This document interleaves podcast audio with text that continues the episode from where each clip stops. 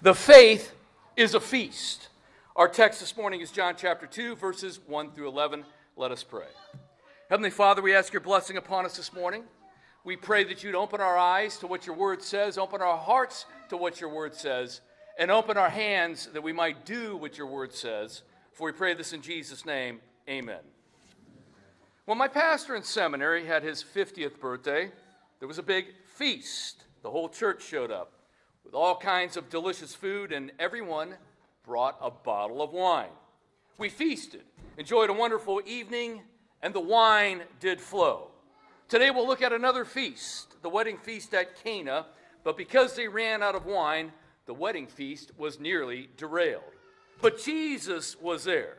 And wherever Jesus goes in the Gospels, it's meals on wheels. And at the center of the New Covenant is a feast. This morning in the Gospel of John, we'll see Epiphany, festivity. Epiphany, festivity. Now, by way of reminder, we're in the season of Epiphany, and remember again, Epiphany is drawn from the Greek word epiphaneia. It means to reveal. So these texts reveal Jesus as Messiah, reveal Jesus as King of the nations. So, Epiphany, festivity. Go ahead and turn in your Bibles to John chapter 2, beginning in verse 1. By the way, can you all hear me in the back? We had a little bit of problem with the microphone last time. Okay, verse 1 of John chapter 2, and it says this, "On the third day, there was a wedding at Cana in Galilee. And the mother of Jesus was there. Jesus was also invited to the wedding with his disciples."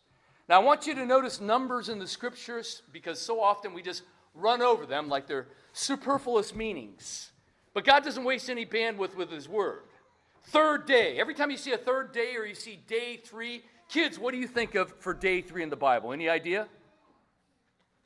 Resurrection, right? Jesus rose from the dead on the third day.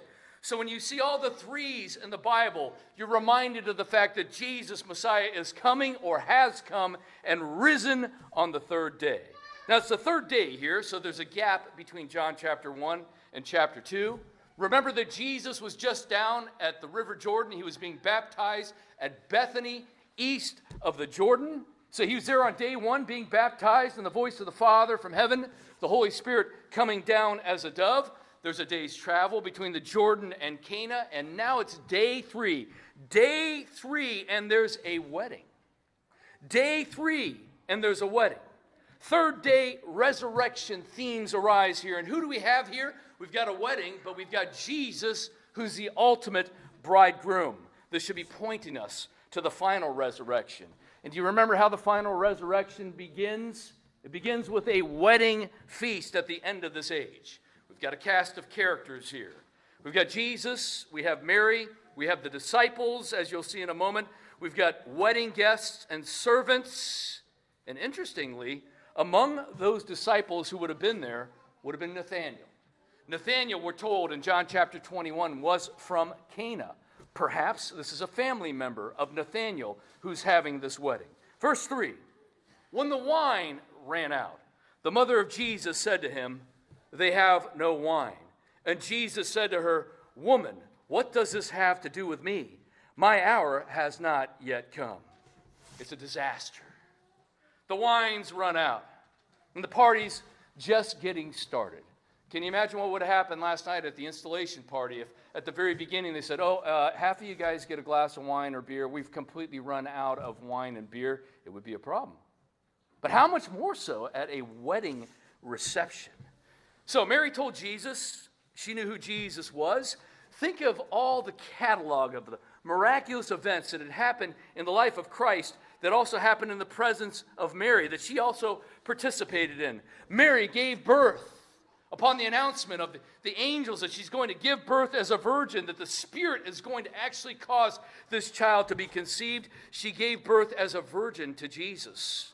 The Magi come and visit in Jesus' infancy.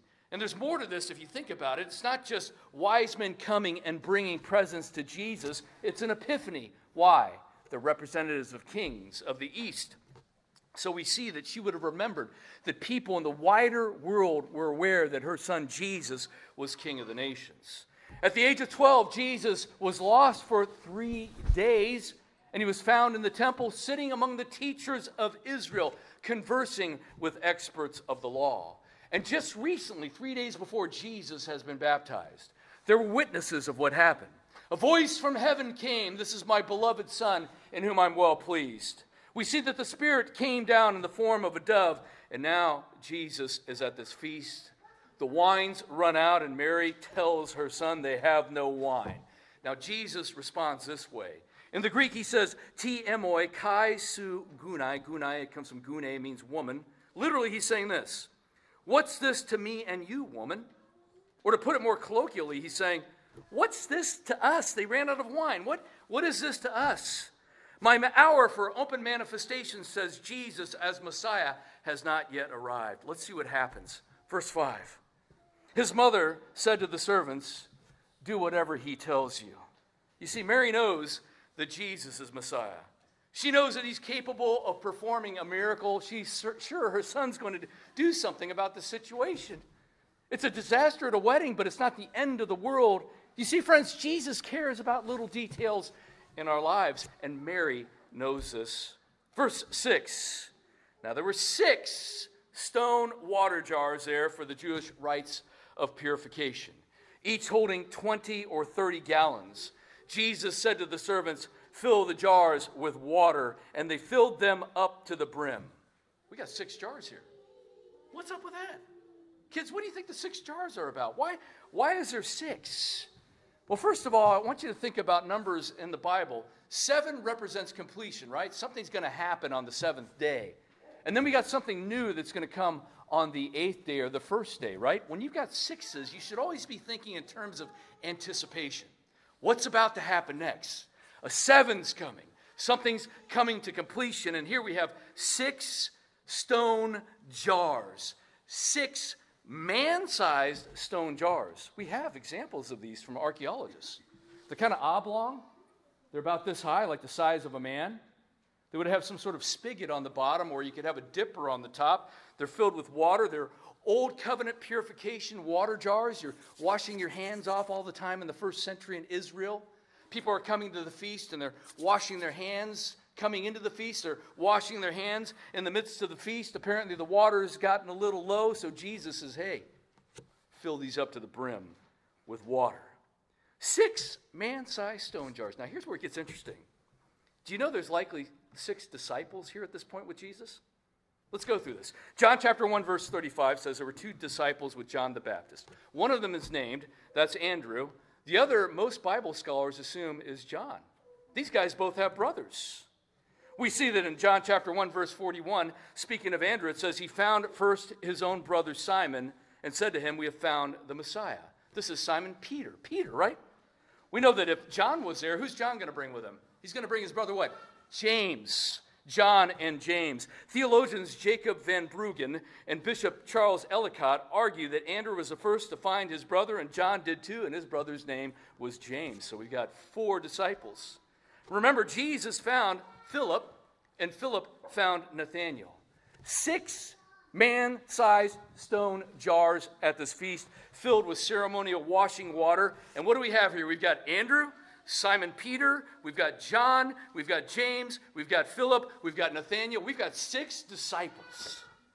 6 disciples and 6 man-sized jars filled with water. And the jars are filled to the brim with water. What's Jesus going to do?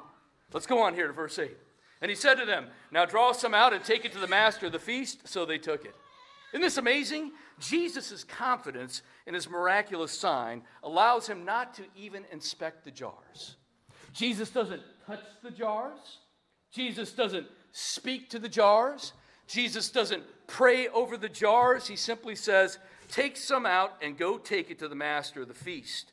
Jars with water for washing hands are drawn to take to the master of the feast, and they go. I think it's nighttime.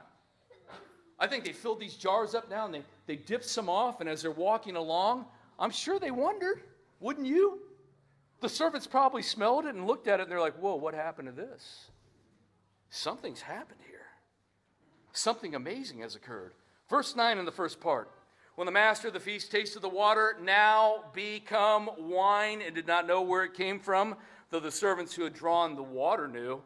Old covenant purification water in stone jars.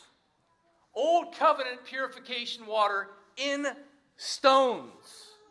Old covenant purification water in a rock. Sound familiar? When the people of God were wandering in the wilderness after they'd been brought out of their slavery in Egypt, remember, they ate bread from heaven, wafers that tasted like honey came down from heaven, and they drank water. Water from where? Water from the rock. And in 1 Corinthians chapter 10, we're told the rock was Christ. You see, in the Old Testament, when the people of God haven't come into the land yet, they're like little infants. You ever notice how they act like babies? They're always complaining all the time, right? God, you brought us out here to die in the wilderness. Why don't you give us something to drink? You're not going to take care of us. So he gives them water from the rock. They eat water and bread just like babies do. But when you come into the land, when the kingdom arrives on the scene, when the king comes, you sit down and you drink wine. Because think about what wine is. Wine is maturity. Wine is grapes turned into juice that has now been matured. It's a drink of kings and queens. And what do we have here? We've got wine from the rock, from Jesus. And by the way, it's wine. It's oinos. That's the word there. It means a fermented grape juice. It's actual wine. I was in a class on John back at Liberty University some 40 years ago, and every time the word wine came up, the professor would say, grape juice. It's like, sorry, it ain't grape juice. Trux is grape juice in Greek. This is oinos. It means wine. So imagine for a second this type of situation in our context today. You go to an outdoor wedding feast, right? And they've got those outdoor portable washing stations. And someone says, hey, go fill up a glass of water from one of those outdoor filling stations and take it to the caterer. And you would think, this is crazy. But by the time it gets to the caterer, something's happened. The lowest ranking people at the feast, the servants, are the ones who are in on what's happening, and something's happened. Second part of verse 9, the master of the feast called the bridegroom and said to him, everyone serves the good wine first, and when the people have drunk freely, then the poor wine, but you have kept the good wine until now. Well, guess what, friends? I want to tell you something. Jesus likes wine. Jesus likes wine. Jesus makes wine. Jesus makes wine in a way that will bother temperance-minded Christians and teetotalers through the centuries. Jesus drinks wine. Notice what the master says here. The master of the feast said to the bridegroom, first the good wine. First the good wine. And then he says this, in the Greek it says this, kai hatan methusthosin. Methusthosin. So it's literally like this. First the good wine, and when they have become drunk or drunken freely, then the cheap stuff. You've saved the best for the last. What do we do with this? This is some hard stuff to work your way through, is it not? Now, mind you, the master of the feast is probably a very worldly person. He's doing these types of feasts. He oftentimes would probably speak in overblown terms. But what does the Word of God say about wine? It says wine makes the heart glad, but it also says wine is a mocker. How are we to approach wine? Like kings and queens, like sons and daughters of the living God, with maturity. We're not to be drunk. We're not to be drunk. But it seems that Jesus makes and serves wine and leaves the discipline to the drinker. You see, we've got a lot of different issues or intrusions of issues on the drinking of wine in our time. We've got a road out here with automobiles on it, right? You got to think about stuff like that. You've got to act in a mature way with these things. It'd probably be hard to get into head-on collision in the first century when you're riding on two donkeys. So we're not to be drunk, but Jesus leaves the discipline to the drinker. And notice that Jesus acts as the master of the feast, and Jesus here is acting as the bridegroom. The bridegroom would have provided the resources for the feast. The master of the feast would have facilitated this, and Jesus acts as both. He acts as the master of the feast. He acts as the bridegroom, and when we look at the amount of wine produced here, it's about 1,000 bottles of wine.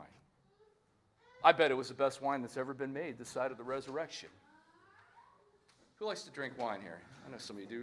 Can you imagine what that wine would... Think about the best glass of wine you've ever had in your life. And this professional guy tastes it, and he's like, whoa, this is good stuff. You bet it is. Jesus made it. Jesus made wine. It's the best wine that anybody's going to be tasting this side of the resurrection. But guess what, friends? You are the Christians, the people of God. We're going to be at that feast. Jesus is going to be overseeing that feast as well, and we're honored guests at that feast. Going on to verse 11. This, the first of his signs, Jesus did at Cana in Galilee and manifested his glory, and his disciples believed in him. The first miracle is about wine, but it isn't only about wine. 6 stone jars, 6 man-sized stone jars, 6 disciples, 6 men of God. When God is blessing his people, the wine overflows. Think about the symbolism of it.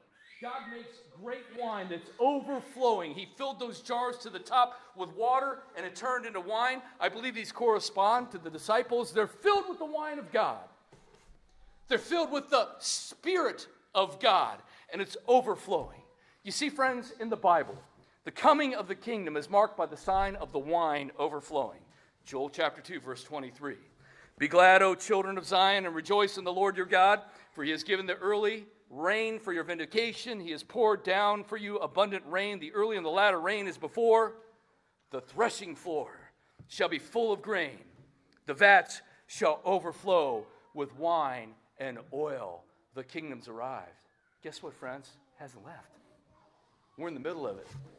The kingdom's being poured out in this age between the first and final advent of the Lord Jesus Christ. The disciples of God's people into the future, and that is you and I, will be filled with the festive wine of the new covenant in the Spirit of God. The new covenant comes as a stupendously overflowing wedding feast that will extend across this age into the next age in the Lord Jesus Christ. Can I hear an amen to that? Amen. Southern Californians often don't RSVP to events, and this creates problems. I hope we don't do that down here in Texas. I actually think it's a good Christian character trait to RSVP to events. When my wife and I were married, a large number of people who did not RSVP showed up for the wedding. The cake that our baker had made was for 125 people, but over 200 people showed up. And this was a disaster that those who attended the wedding feast remembered for many years later. Unlike our wedding feast, the problem of scarcity was no problem at all for the Son of God. When the wine ran out, Jesus simply made more, pointing forward to this kingdom age, where the feasting begins, and to the end of this age, which begins with the marriage feast of the Lamb, a feast that kicks off the age to come, where the feasting never ends. So I want to tell you, go forth from this place this Sunday morning and feast with the people of God, knowing that your monarch, the King of Kings and Lord of Lords, loves festivity and providing feasts for his people. This morning, we've seen in the Gospel of John, Epiphany, festivity. Soli Deo Gloria, to God alone be the glory. Let's pray. Heavenly Father, we ask your blessing upon us, and we come with thanksgiving that in the Lord Jesus Christ, your only begotten Son, come into the world in flesh, loves feasts, and provides feasts for his people. May we feast this day.